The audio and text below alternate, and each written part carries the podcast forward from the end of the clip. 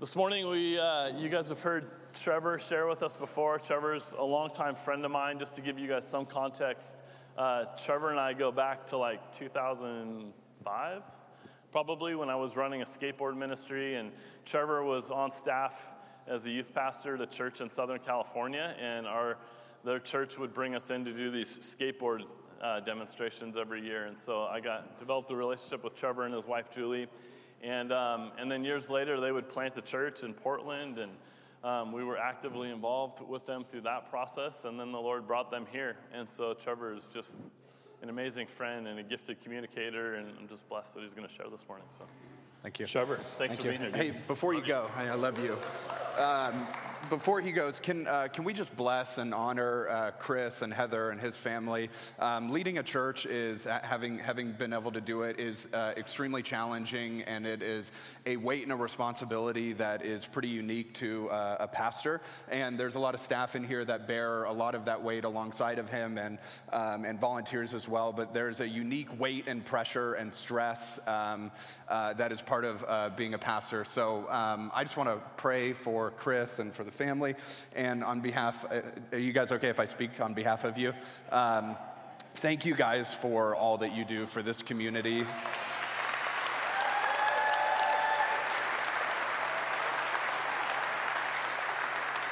Um, Thanks for the hours that none of us see of the meetings, of praying, of walking with people, of the challenges and all the stressors that you do uh, faithfully um, every single day. We are incredibly blessed to have you as a pastor of this community. So, can we pray for him and his family? Uh, Jesus, thank you so much for Chris and for Heather and for his family and for all of the staff that are here serving um, this church and serving uh, this city. And God, we pray that you would uh, remind them in a really meaningful, deep way of how much you love them, of how much you care for them, of how pleased you are with them, and that you would fill them, God, with your spirit and rest and peace, especially during this time, that you would continue to give favor upon them and their families and the staff. You would protect them from the enemy and from his uh, discouragement and schemes and everything that is going on in the spiritual realm that we don't see. And I pray, God, that right now you would fill them with a joy and peace that uh, you deeply love them and that this community deeply loves them. And so we thank you, God, so much for them. And it's for your beautiful name we pray. Amen. Thank you. Man, thanks, Trevor. Um, this is a great week, and so I'm just going to encourage us before I get off the stage what a blessing it is the week that we're in, and what an awesome opportunity we have, even with Christmas Eve services, to invite friends and coworkers and family and um, and neighbors uh, to experience the love of Jesus and to really understand the reason for the season. So, anyway, I just want us to be encouraged as, as a church. Though the world may feel like it's going to hell in a handbasket, we're a blessed people. Like, what an awesome season we get to partake in right now. So, thanks. Amen. You just took my intro. Thanks. Oh, yeah. I saw it on your iPad. Yeah. So. I had even had the brightness down. Good morning. It's great to be with you guys. If you have a Bible, turn to uh, Matthew chapter 11. Um, we're going to spend some time in Matthew chapter 11, specifically verses 28 through 30, um, as we talk for the second week of Advent. Um, I, I want to do something I don't normally do. Um, I'm going to give the conclusion up front. Um, this feels like showing the end of the movie before the movie even starts. Um, so um, maybe it'll work, maybe it won't. Um, oh well. Um, what, what has really struck me in reading Matthew chapter 11 uh, this week and studying it is Jesus says, it's a, it's a passage most of you know. As soon as I said Matthew 11, your mind might have already gone there.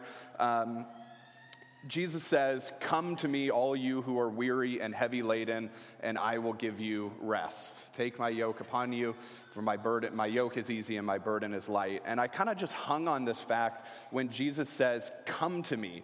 Now, we have to remember he's speaking to an actual group of people um, who can see him, touch him, smell him, and follow him. And so he's actually, he's inviting people to say, Hey, literally, come with me.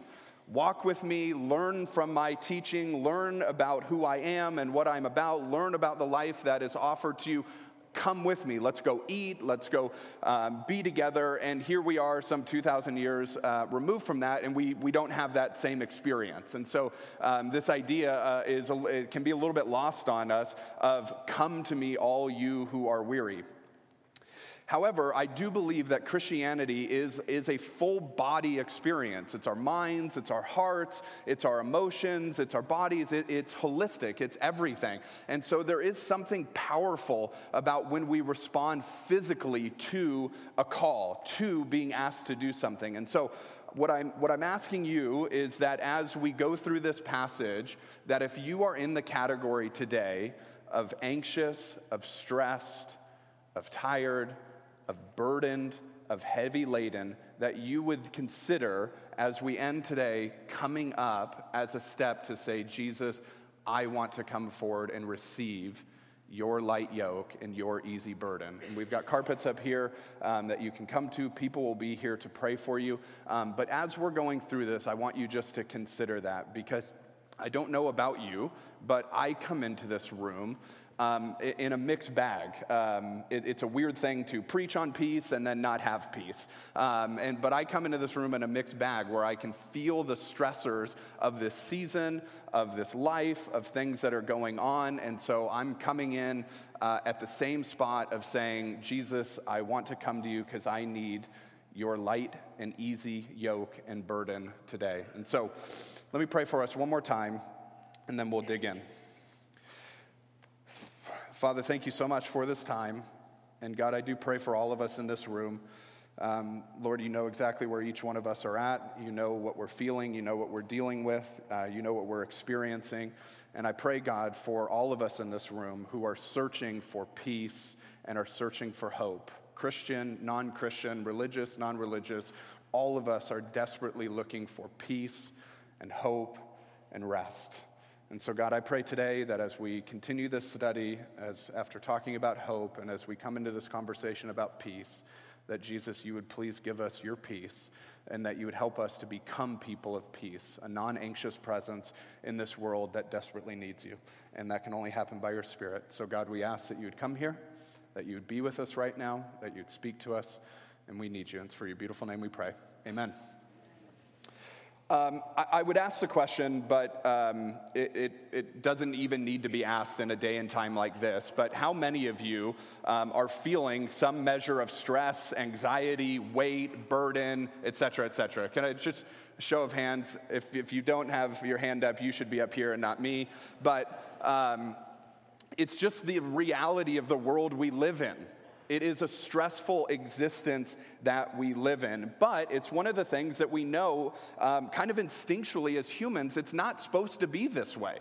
Why is it like this? Why is everything painful? Why is so much of life stressful? Why is there such a weight and a burden to life? And all of us at various points have different experiences where they are highs, they're lows, they're in betweens. We deal with things better and worse at various times. But the truth of the matter remains we live in a world that is filled with pain, with stress, with anxiety, etc. And this time of season happens to bring out a lot more of it for a lot more people. Uh, whether it is coming into this season knowing that a loved one isn't going to be here and dealing with the grief and the stress and the hardship of that, whether it's uh, families where there are issues and fracture and having to come into that, whether there's money, whether all these things in this season make this time uniquely beautiful, but if we're honest, also uniquely stressful uh, and sometimes very anxious. And that's the reality of the world that we live in. But as we come into Advent, Advent is this time, it's an opportunity. It literally means a season of waiting or arrival to be able to stop, to be able to slow down, to be able to breathe, and to be able to reflect on this season. And so, as we talk about peace, we're talking about Jesus, we're talking about Advent, and there's two verses that I'll reference that are, that are always associated with uh, Advent, that being Isaiah 9 6, uh, when uh, Isaiah writes, For us, for to us a child is born, to us a son is given, and the government shall be upon his shoulder, and his name shall be called Wonderful Counselor, Mighty God, Everlasting Father, and Prince of Peace. And then again, we read in Luke 2, verse 13, when he says, And suddenly there was with the angel a multitude of the heavenly hosts praising God and saying, Glory to God in the highest, and on earth peace be among those with whom he is pleased. So I want to talk about three ideas get through it relatively quickly. I've got a timer on. Uh, we'll get through three ideas, and there's three points here. Number one, what's gone wrong? Number two, the secret of peace. And number three, the practices of peace. So, number one, let's talk about what has gone wrong. We find ourselves in this situation of life that is filled with all of the stressors and anxieties I just referenced, but the question really is why? And when we talk about Advent, we're talking about Jesus coming into earth on a mission to bring peace, shalom, salvation to us. And so the question is, why did he have to come? And in order to answer that question, we need to go all the way back. So, uh, our belief as Christians, in terms of our origin story, in terms of why we're here, why we were created, believe that God created us. And when he created us, when he created Adam and Eve, the kind of framework that I like to think about this is he created Adam and Eve with these three specific characteristics that Adam and Eve had peace with God, had peace with themselves, and had peace with the world. So we read in Genesis 1 and 2 that God created them, He created them perfectly, and that they had peace with God. So imagine this Adam and Eve walking with God physically. The Bible tells us they walked with God in the cool of the day. They could see Him, they could touch Him, they could talk to Him, they could spend time with Him. There was no doubts, there was no questions, there was no wondering if he's real. He was actually with them. So they got to walk with God. They had peace with God. They also had peace with themselves. We read in, the, uh, in Genesis that they were naked and without shame. And it's this idea of they had nothing to hide. They had no shame, they had no guilt, they had no insecurities. So they were at peace with themselves, they were at peace with uh, each other, and that they were at peace with God. And then we see that they had peace with the world. Um, they were naming the animals, not being eaten by the animals. There was no war, there was no famine, there was no pestilence, there was no violence, there was no racism, there was none of these things. The world cooperated with them. And so you start to picture this scene they can see God, they can touch God, they can walk with God in the cool of the day. They're not dealing with shame, anxiety, insecurities, and the world is functioning the way that it should. And then we read that Satan, a liar, the liar and tempter, comes into the scene in Genesis chapter 3, and he gives them an alternative message, an alternative gospel. And his message, in essence, is what God has set up for you, he's actually holding things back. There's things he doesn't want you to see and doesn't want you to touch, not for your good, but because he doesn't want to give up what he has, his glory. And so, this whole thing about the tree and not eating the fruit off of it, that's all because God is trying to hide something for you. And I don't know what personality type you have. Like, that was me growing up. Kid, my family or my mom said, don't touch the fireplace, it's hot. I'm like, no, don't buy that. You're trying to hide something really good for me. Uh, turns out she was just hiding third degree burns for me. Um, but that, that's the scene that's going on right there, is that Satan is telling them, a lie, an alternative message, and unfortunately, they believe the message. And so, what happens immediately? They go from peace with God, peace with themselves, and peace with the world to brokenness with God, self, and the world. What's the first scene we see after, after the fall? Is there's a couple things that happen there pretty quickly. Number one, they realize that they're naked. And so now, for the first time, shame has entered into the cosmos. Insecurity, questions, doubt. What's the other thing we see? Is when they hear God's voice, when uh, God says, Adam, where are you? And now, you know, it's hard to pick up tone all the time, but I, I don't read that and think God was saying, Adam, where are you? But I hear it in a way that he is saying, like a friend, Adam, where are you? And what happens? They're afraid of him, and so they go and run and hide. And so the pastor joke that I have to make is like your kids trying to play hide and go seek with you, and their foot sticking out of the door or something, and you're trying to say, Where are you? And we know where they are. This is like the game, if you're trying to play hide and go seek with God, this is how that goes. And so they run and they hide from God. They realize they're naked. They realize that things are broken. And then everything else enters. Death enters, and all of these other things. So we find them broken relationship with God, broken relationship with themselves, broken relationship with the world. Sin enters in, death enters in, war enters in, etc., etc. That's the scene we find ourselves, but the, the story of, of the scriptures that I think is so profound and has so much implications for us today, if you're Christian or not Christian, is the fact that God doesn't stop there. God actually comes back in and says, I see what has happened, and I promise I'm going to fix it. He gets right down back into it with his people and says, I'm not going to leave you like this. I will fix this. And then the Old Testament is what we see. We see prophets, we see people telling about God coming, we see the law, we see Moses, we see all these things, but we continue to see this thread throughout the Old Testament that God says, I'm going to send someone who is going to fix this. I'm going to send someone who's going to make all of this right the brokenness that you feel, the brokenness that you live in, the doubt, the despair, the depression, the sin, etc., etc., I am going to send someone to make this right. And that's when we enter into the Christmas story. But he doesn't, doesn't come in the way that you and I would expect it to come.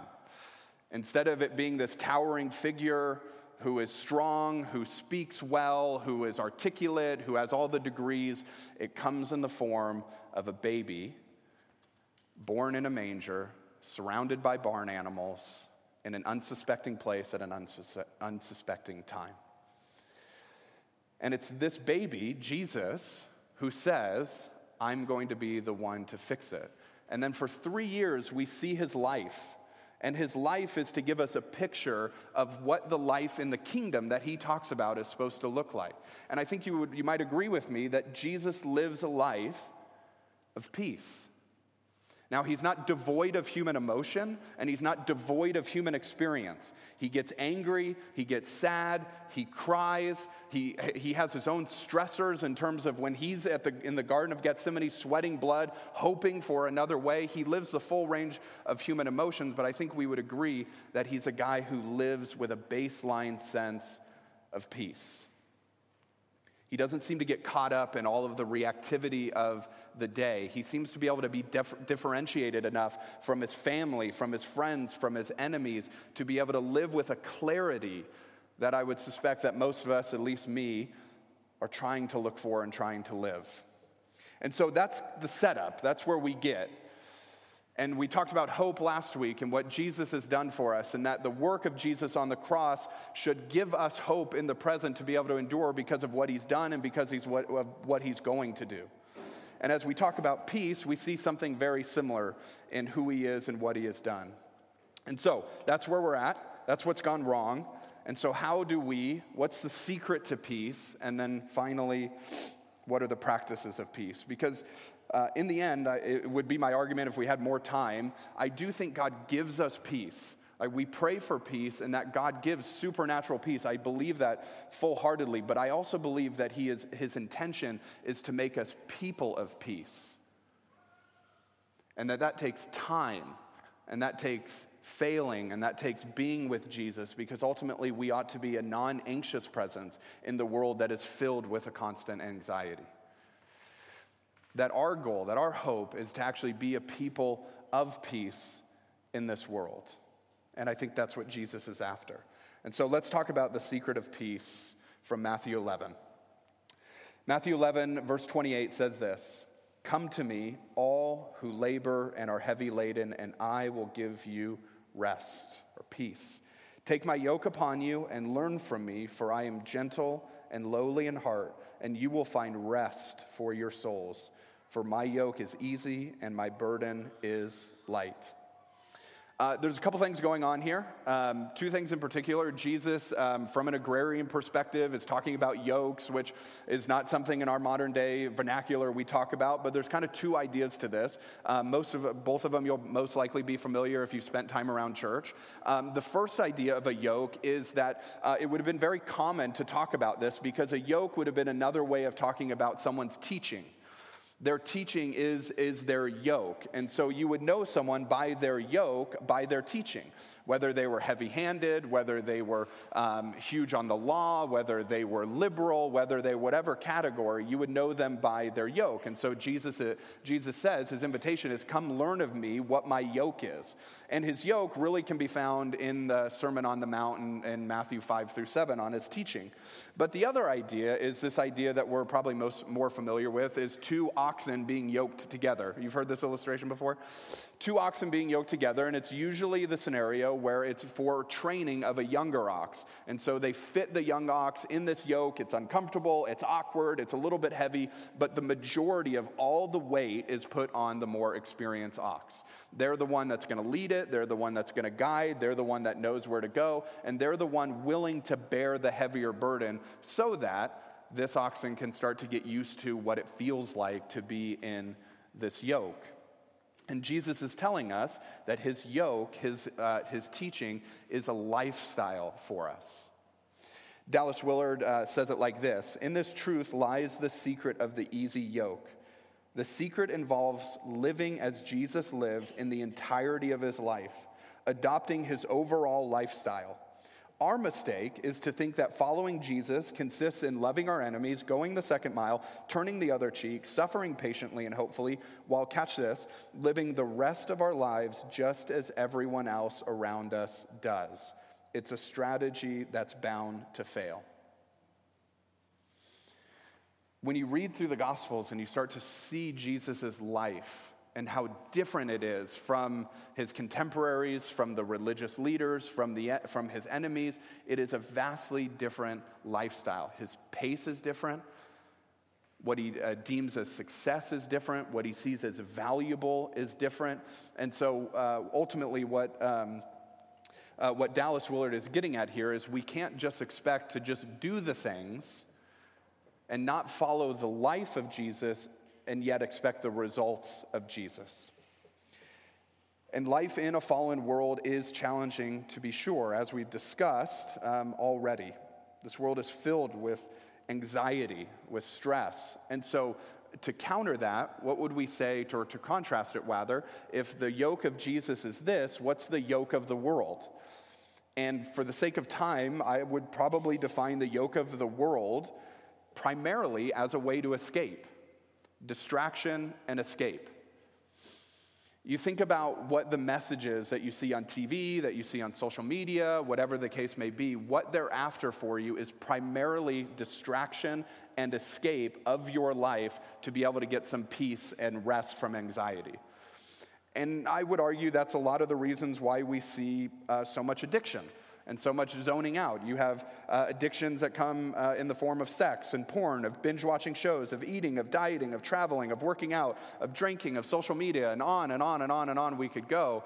That when these are good things that get turned into something that is trying to be more than it was ever designed to be, becomes something that we try to escape our lives, that, if we're honest, works for a little bit, and then we ultimately have to return to the reality of our lives. And so our world doesn't necessarily give us the tools to be able to deal with reality the way that it is and to be able to find a hope and a peace that is deeper and more meaningful than we can see around us. Uh, Frederick Dale Bruner says it like this Jesus realizes the most restful gift he can give the tired is a new way to carry life, a fresh way to bear responsibilities Realism sees that, G- that life is a succession of burdens. We cannot get away from them. Thus, instead of offering escape, Jesus offers us new equipment. Jesus means that obedience to his yoke will develop us in a way with balance and a way of carrying life that will give more rest than the way we have been living. So, Jesus' invitation to us is new equipment for how to go about our lives. You're looking for peace, you're looking for meaning, you're looking for purpose, you're looking for value, you're looking for rest. Our world has no shortage of options to be able to give you. They just tend to all focus on getting you out of your life to be able to feel it.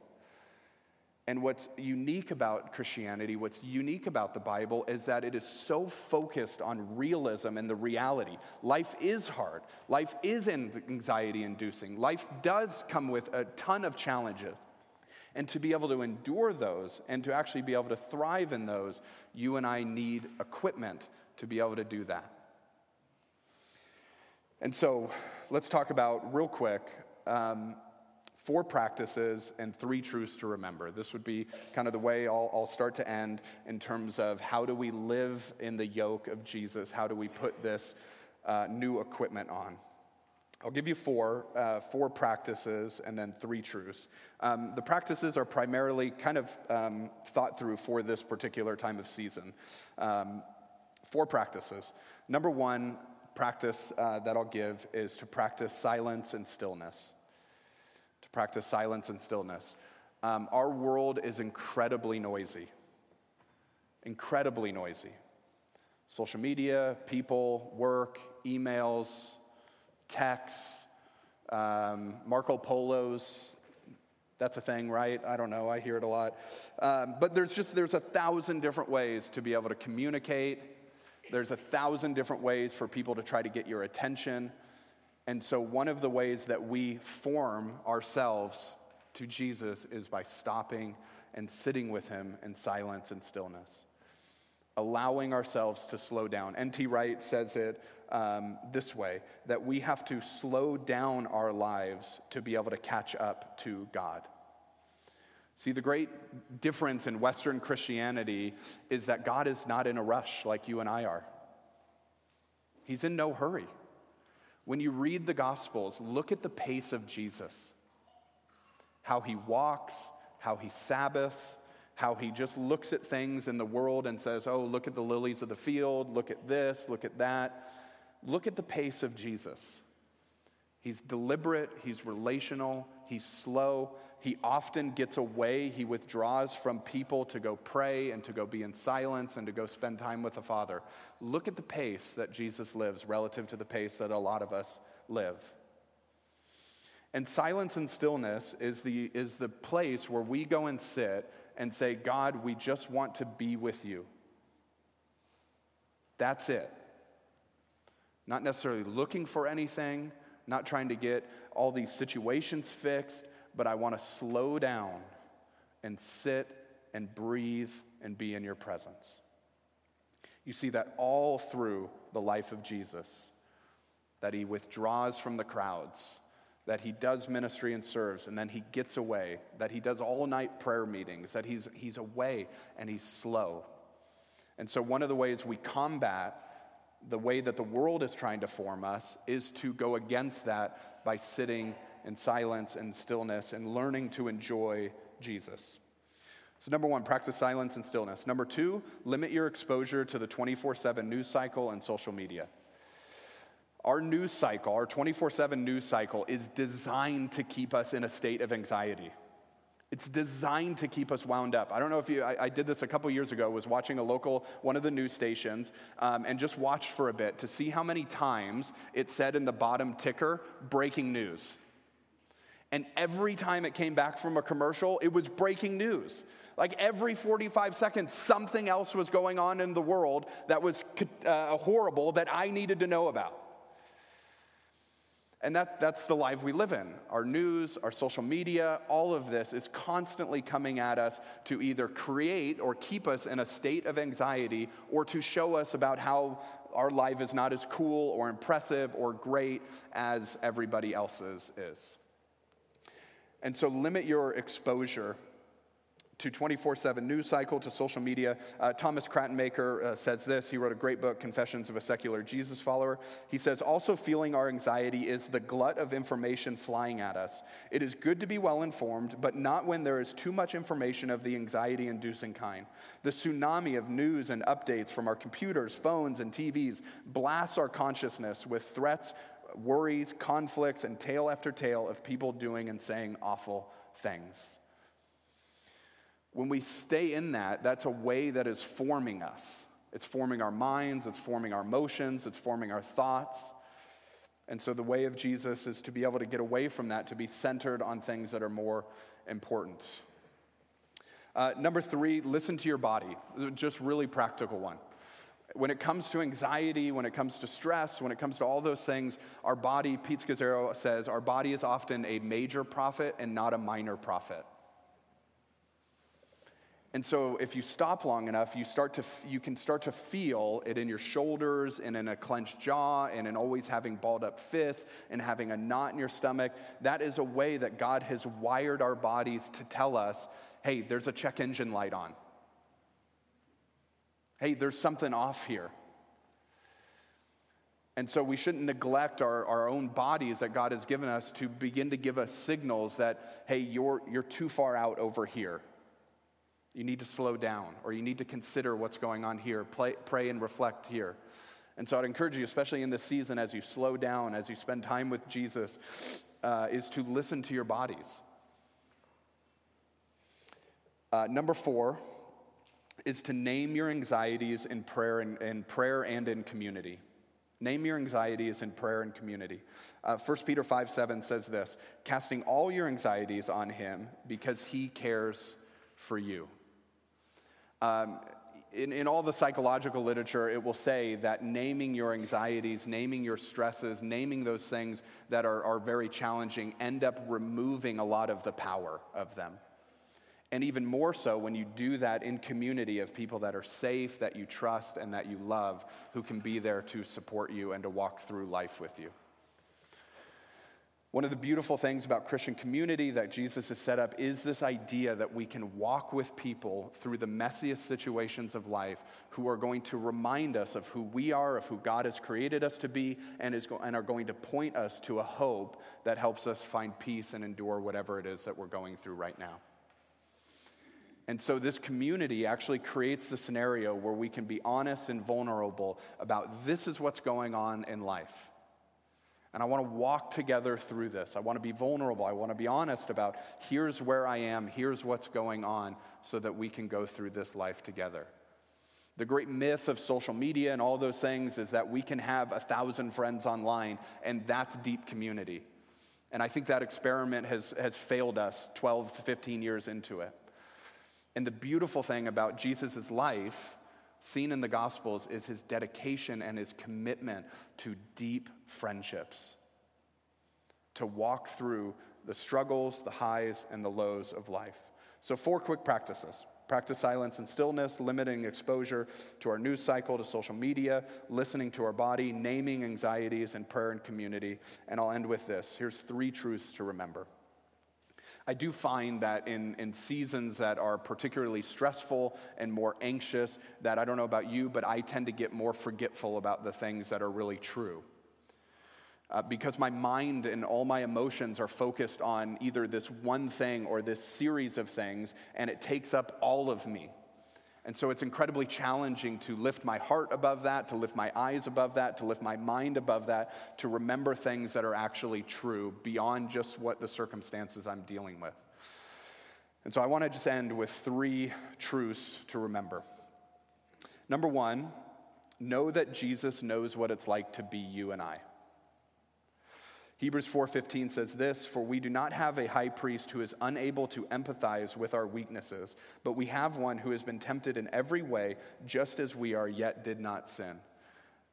The uniqueness of Christianity relative to all other world religions is that our God knows exactly what it's like to sit and be a human knows exactly what it's like. In fact, uh, British essayist uh, Dorothy Sayers says this For whatever reason, God chose to make man as he is, limited and suffering and subject to sorrows and death, he had the honesty and the courage to take his own medicine. He has himself gone through the whole of human experience, from the trivial irritations of family life and the cramping restoration, or, uh, restrictions of hard work and lack of money, to the worst horror of pain and humiliation, defeat, despair, and death.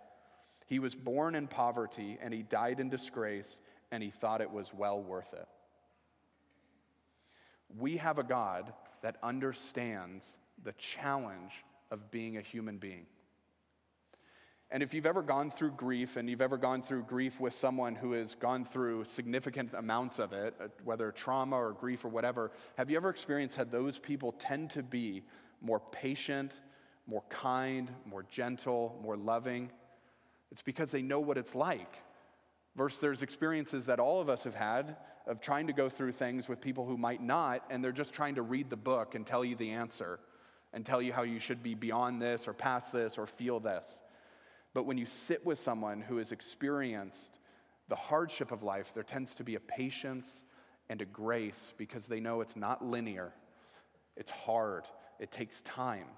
And so you and I have a God who understands that deeply. Family issues, rejection, pain, job, whatever it is, that Jesus understands it and is empathetic. Secondly, Jesus has not left us alone. Jesus says this in John 14, verse 25 through 27 All this I have spoken while still with you, but the advocate, the Holy Spirit, whom the Father will send in my name, will teach you all the things and will remind you of everything I have said to you. Peace I leave with you, my peace I give to you. I do not give you as the world gives, and so do not let your hearts be troubled and do not be afraid. The other unique part of Christianity, the amazing part of Christianity, is you and I in this room are not alone. We have community around us, but God has seen fit to send us the Holy Spirit to fill us with peace and with hope and with grace. And so, despite the fact that during um, extremely challenging times of grief and stress and anxiety, we typically we tend to feel alone the great truth to remember is that irrespective of the situation that you and I find ourselves in, we are never alone. That He's given us peace through the power of His Holy Spirit. And lastly, He will return again to bring ultimate peace.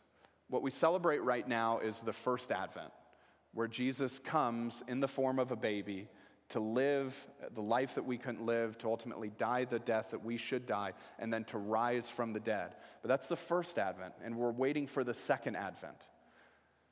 The second advent is not when he comes in the form of a baby, but when he comes in the way to redeem and fix all things. That's what we look to. And we see it most beautifully, I think, in the end of Revelation, Revelation 21, when we read this. Then I saw a new heaven and a new earth, for the first heaven and the first earth had passed away, and the sea was no more. And I saw the holy city, New Jerusalem, coming down out of heaven from God, prepared as a bride adorned for her husband. And I heard a loud voice from the throne saying, Behold, the dwelling place of God is with man. He will dwell with them, and they will be his people, and God himself will be with them as their God. He will wipe away every tear from their eyes and death will be no more. Neither shall there be mourning, nor crying, nor pain any more, for all the former things have passed away.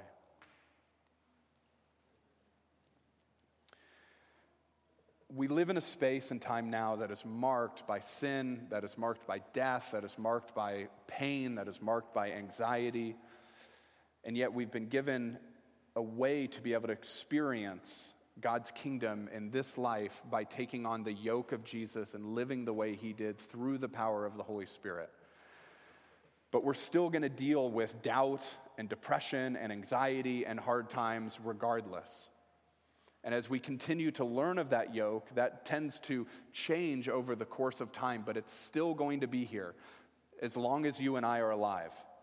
But the hope that we have that is powerful enough to turn into peace today is that he's going to fix everything that happened after Genesis 1 and 2. You remember at the beginning, we had peace with God, peace, peace with ourselves, peace with the world, and all of that blew up as Satan came in and Adam and Eve believed the lie from him. When you read in Revelation 21, it sounds a lot like what it was like before then. But we've experienced it now. So, the promise of Revelation 21 is that he's going to wipe away every tear. There's going to be no more sin. There's going to be no more sickness. There's going to be no more death. There's going to be no more pain. There's going to be no more insecurity, no more depression, no more anxiety, no more war, no more on and on and on and on. That's our hope. And we get to get a little bit of a taste of it here on earth. And not only do we get to get a taste of it, but we get to be people to give out that to the rest of the world. That you and I have something so powerful in the here and now and in the future that it changes the way we live. It changes the way we live, it changes the way we experience life. Because of what Jesus has done on the cross, because of his resurrection, because of the yoke of his teaching, it changes the here and now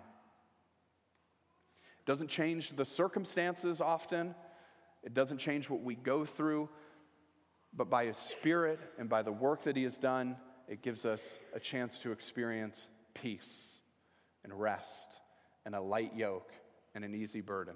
So I'm going to invite the worship team to come back up.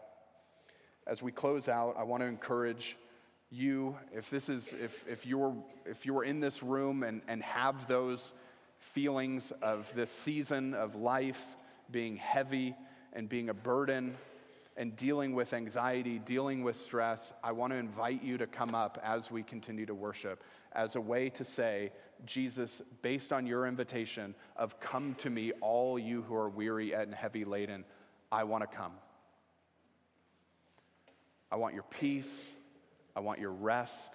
I want to learn from you. I want your light yoke and your easy burden that is given to me. And so, as we continue to sing and respond to that work, to the hope that we have, I want to encourage you that that's available to you and I today. Let's pray. Jesus, thank you so much for this time. Thank you, Father, that um, in a world that has a heavy yoke and a heavy burden, that you, God, offer us a light yoke and an easy burden. And you give us an opportunity to come to find rest for our souls, to find peace. And so, Jesus, I do pray for anyone in here today who is feeling the weight of that, who is feeling the burden of life that God, you would give them your peace, that you would give them your yoke and your light burden. And help us, Jesus, to slow down, to remember that, to reflect on that, to believe that deep down into our bones, and that would change the way we live our lives. And that people would see that there's a peace, there's a groundedness, there's a, a, a, a part of who we are that is hard to explain, and it's ultimately because, Jesus, the work that you have done to transform us into becoming people of peace. So we thank you that we have hope that one day there's going to be no more tears, no more pain, no more death, and that we will see you again face to face and be your people. Until then, God, give us hope, give us peace to live life to the fullest. We love you, and it's for your beautiful name we pray. Amen.